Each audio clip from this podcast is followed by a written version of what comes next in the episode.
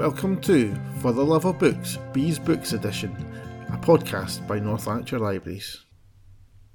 Hi, this is Pari. And this is Jennie, and we're here to talk about Bea's Bea's books. Yay, we're getting much better at that. So this time the theme was based on my terrible, terrible, terrible state of affairs. Are you feeling couple of weeks better, ago. though? I am, yes. Though uh, very uh, scarily today. So there's like we're recording when there's been a couple of storms back to back, and I sat on the way. I usually come by train from Glasgow, but today I had to get a bus.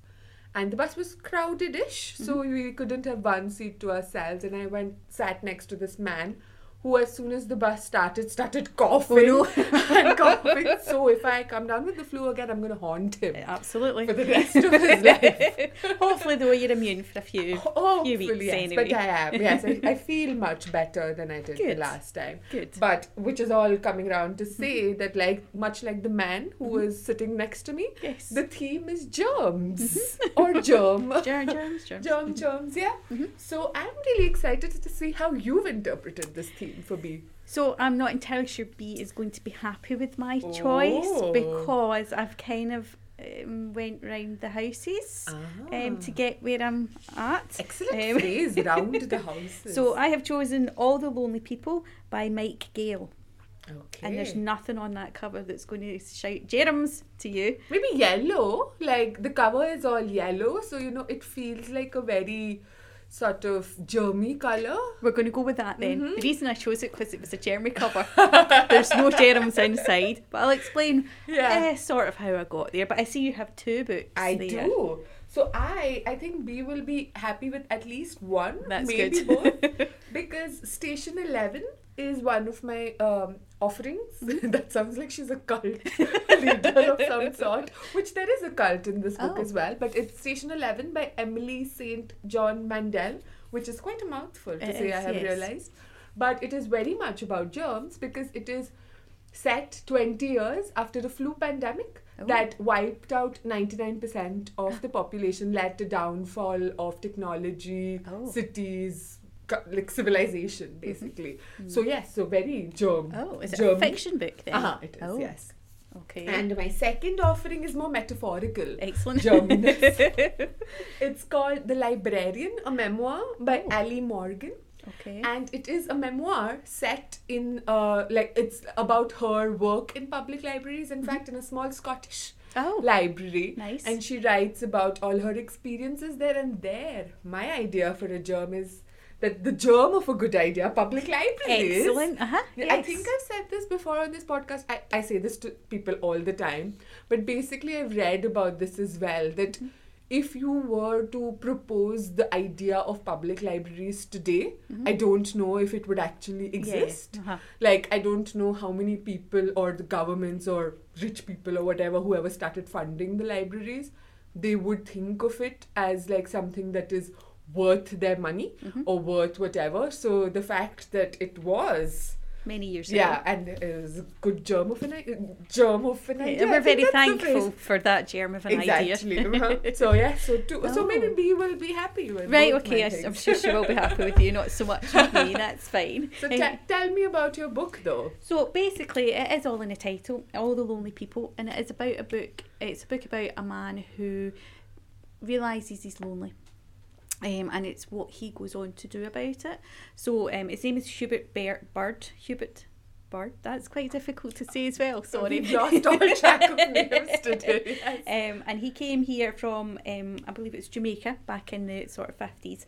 Um, and there's kind of two stories going on. There's the main story, like the main now, set now, and then it kind of dips back and forwards um, from the past. So when he came here, when he got his first job, the kind of um, people were quite mad to him to begin with, and then he found true love. So all that is kind of interspersed with what's happening now.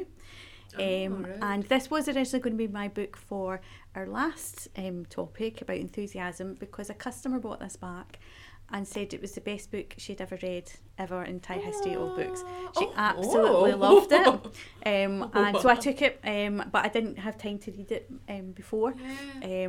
But um, Oh, I love I that can- glowing recommendation. she didn't tell me anything about the story. She just said fantastic.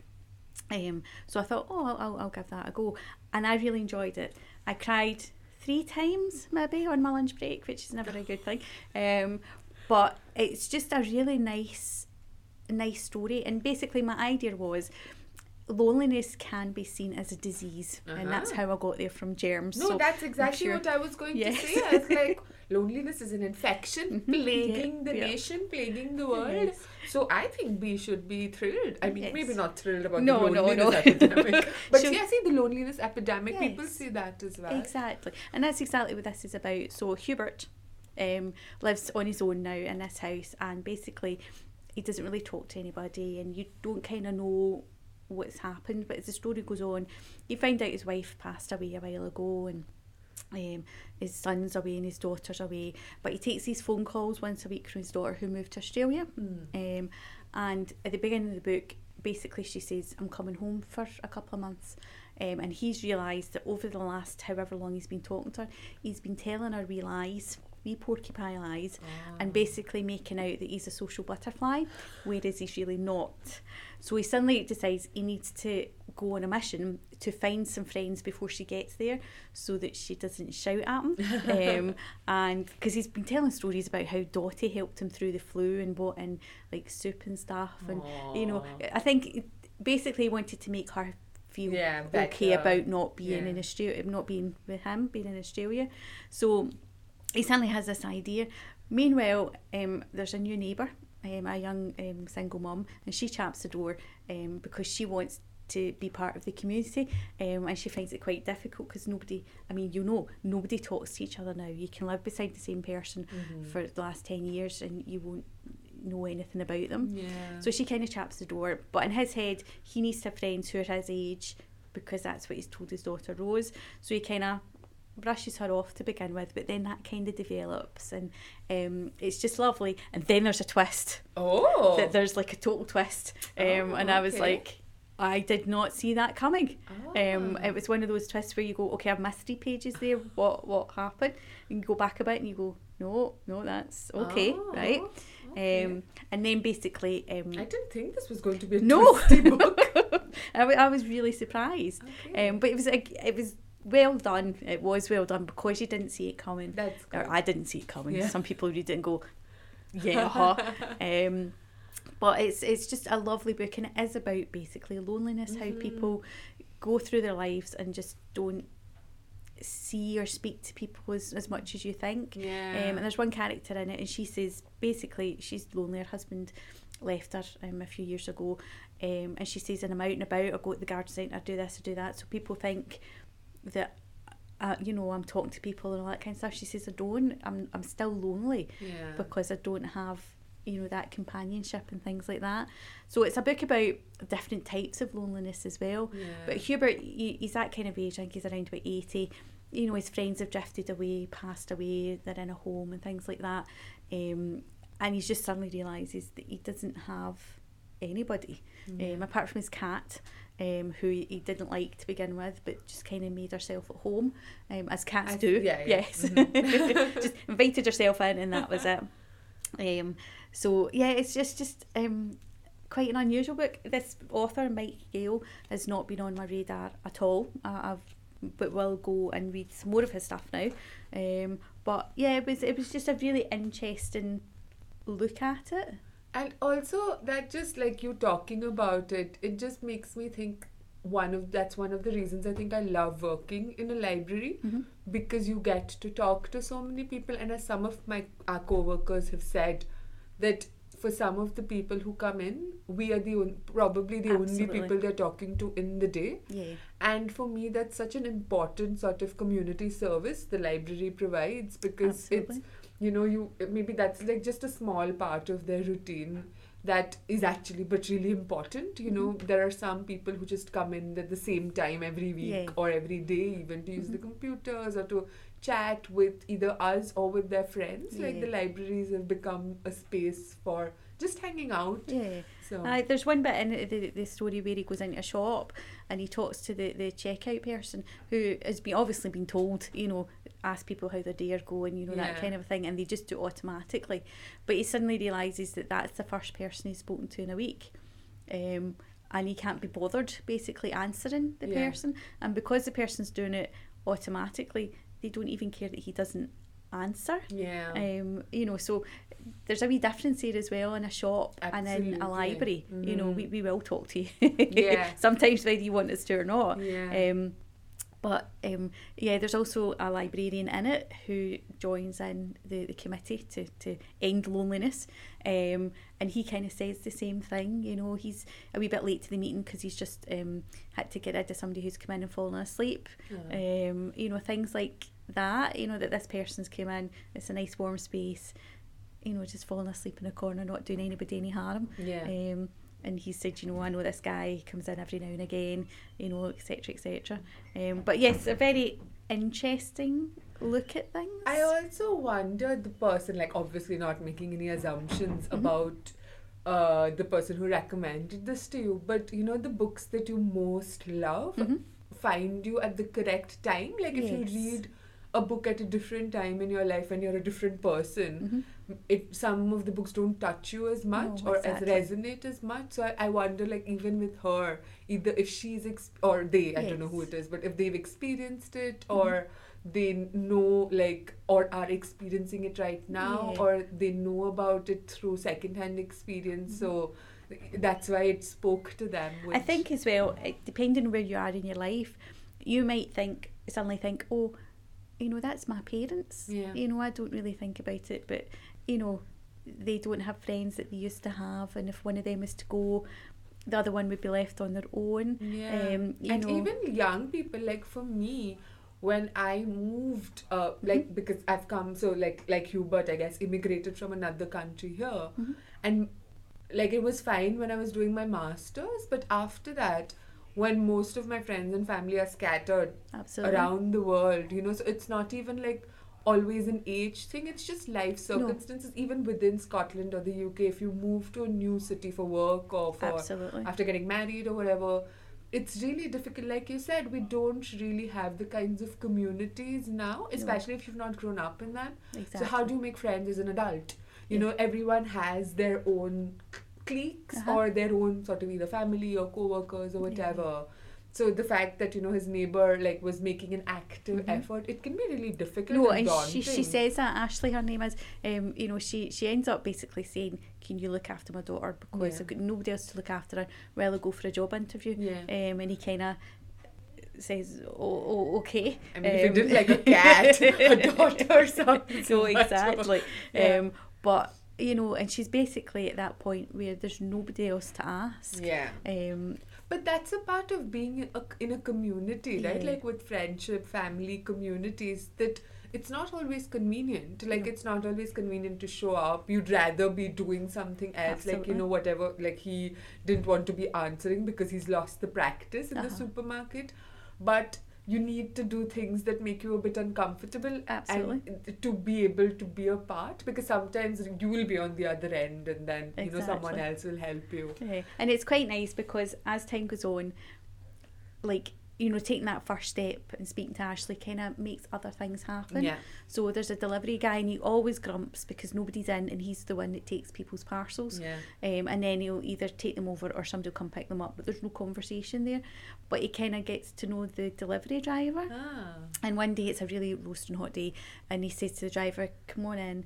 Um, and have a, a glass of water. You look exhausted, um, and he's like, "Oh, I can't because you know we're on time Yeah, yeah, scales yeah. and things like that." He says, "No, if you collapse in your van from heat stroke, you're going to be out of the game for longer." Yeah. Um, you know, um, so he's only in for a couple of minutes. But after that, when he sees this delivery driver, there's a kind of nod and a smile and a hello, and then it kind of develops, you know. And again, in his head, he's thinking, "This isn't Dottie."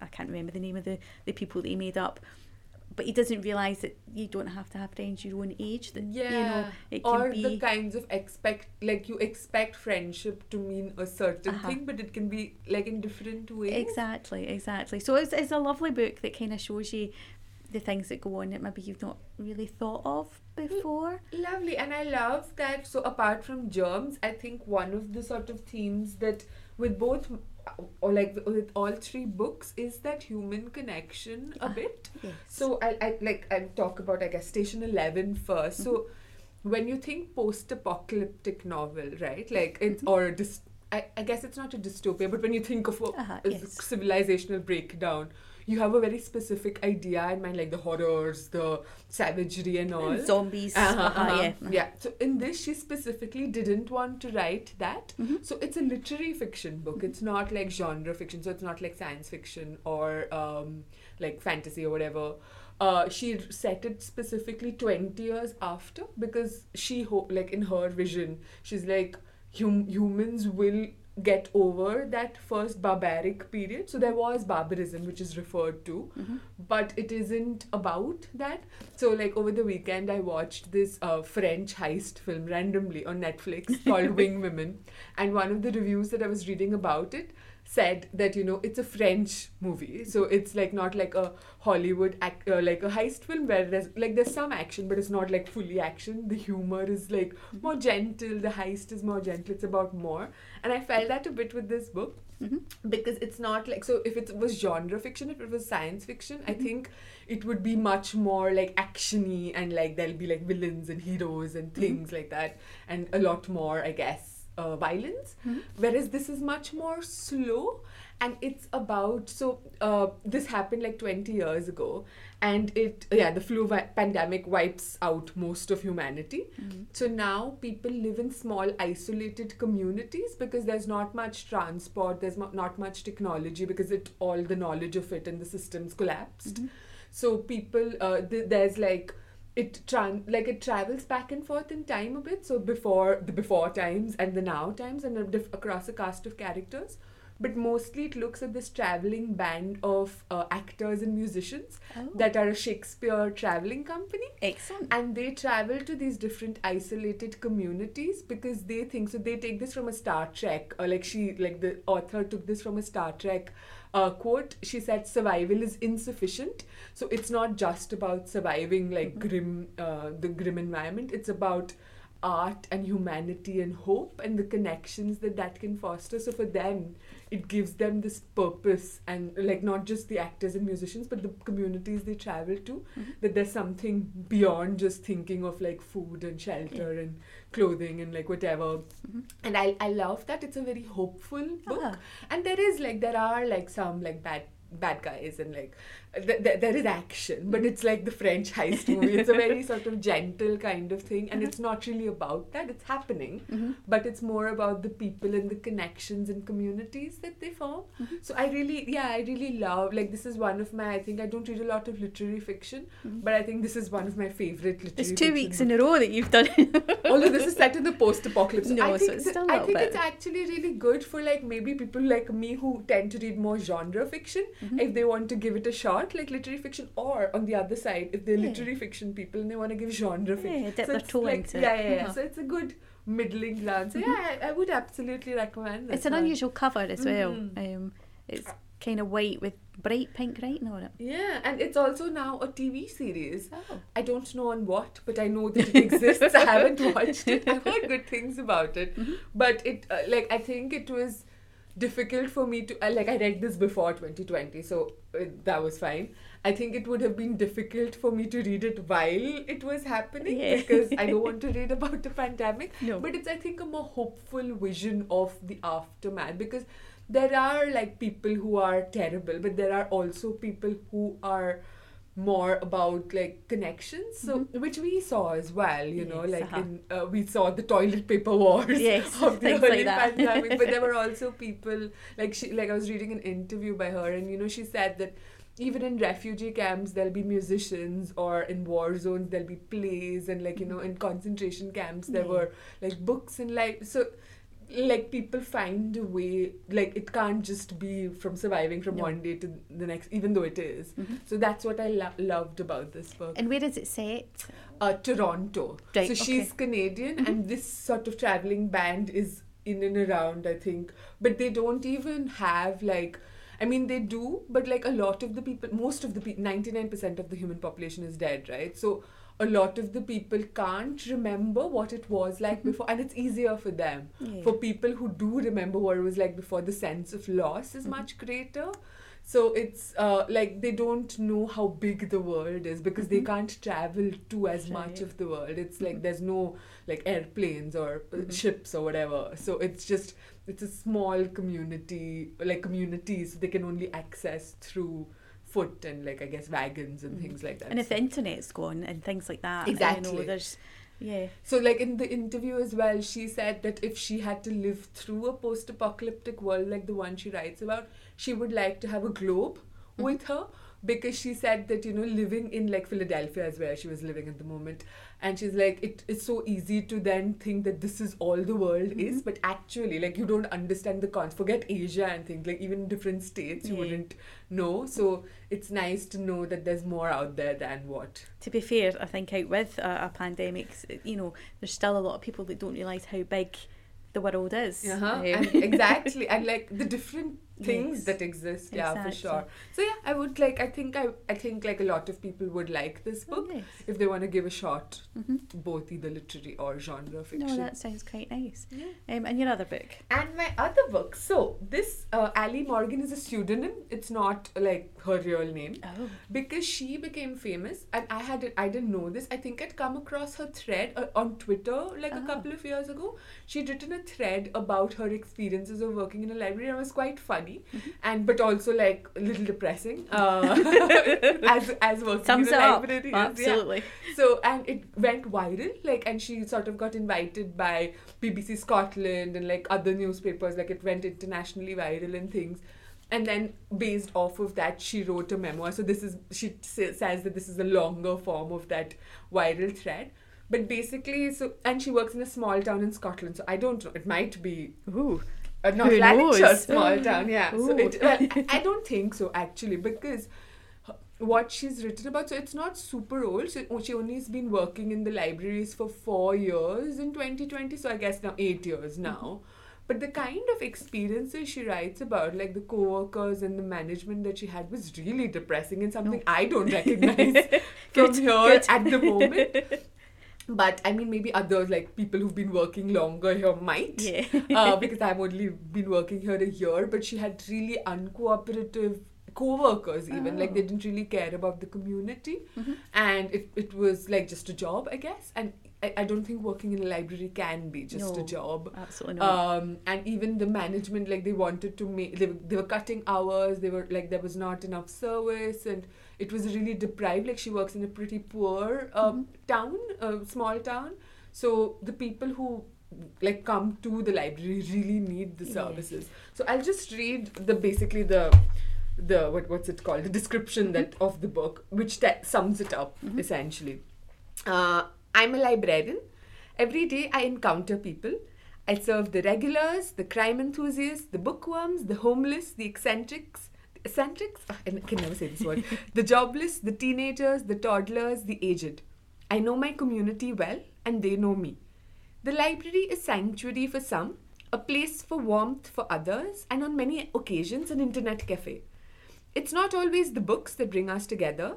That's why you might be surprised to hear that I've been a witness to an attempted murder, a target for a drugs gang, and the last hope for people in desperate poverty.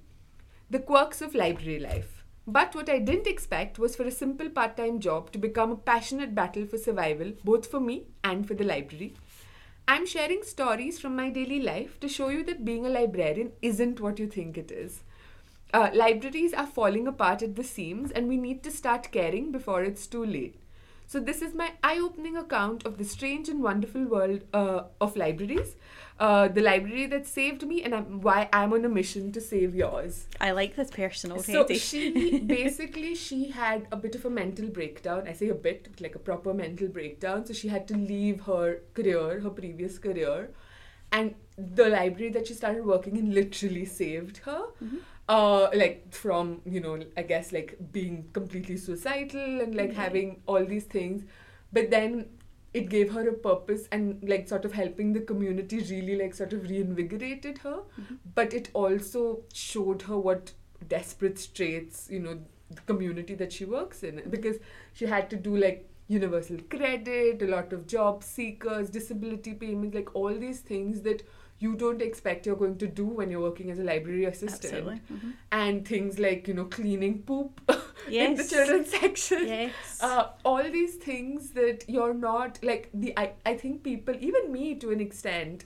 had a very romantic notion of working in a library like for me i don't think it was about books it was about people Mm-hmm. but i didn't realize the people come in various various Forums, Yeah, yeah, yeah. uh-huh, yeah. so she, so like I keep, like, I think I've recommended many books in the previous episodes of being a love letter to something. This is a love letter to public libraries, but Nice. also an eye opener. Mhm. So like I would recommend this both to I think people who work in libraries, but people who visit libraries, and also people who don't, might have like been interested in libraries as a kid, but like the state of affairs of libraries now and why they're important and I would like people who have never visited a library to read it. them. to show them what libraries are because I was speaking to somebody recently Yeah. and they had a preconception of what libraries are uh, that they're quiet places etc etc and then they came into the library and they realised that yes you know it's a noisy fun place Absolutely. and we deal with everybody Uh-huh. every single kind of person as, as she said there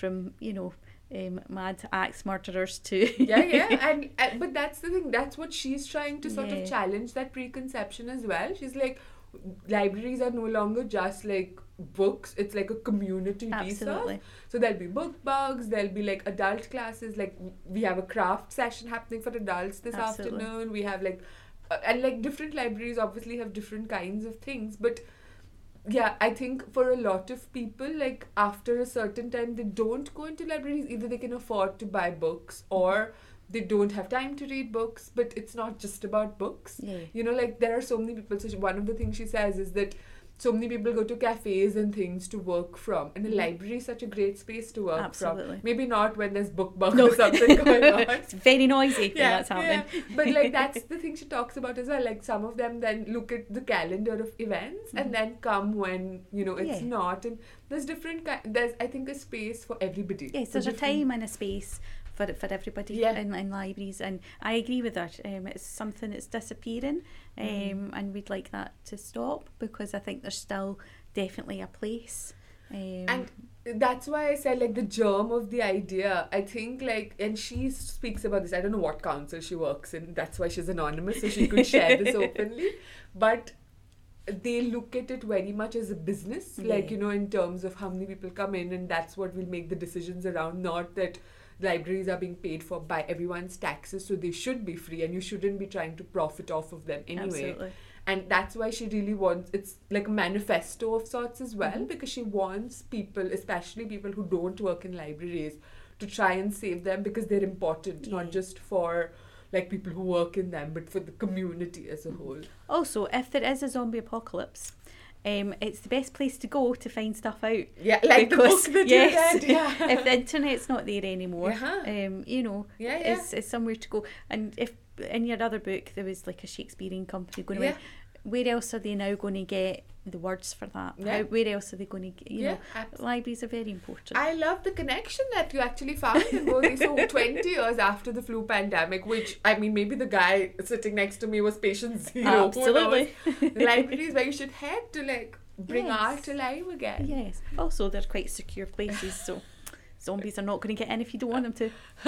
That's true. So I think Bea is going to be hap- thrilled with your contribution as well because I think we looked at different kinds of germs. Yes, yes. Metaphorical, quite real Yes. in two cases. I think we've covered everything actually. have. We've done quite well. yeah. So what about next time? So obviously, as you um, mentioned at the beginning, we've had some weather, shall we say, recently, from snow to freezing temperatures, minus Mm. seven in my car, um, to winds of Yeah. terribleness. Yeah, Um. So our next topic is weather the storm. Oh, I like that. Yes, it's- it's something we need quite like desperately at the moment. Exactly. Oh, I can't wait to see what uh, what I'm gonna come up with. Yes. All right, thanks so much for listening. Bye. Bye.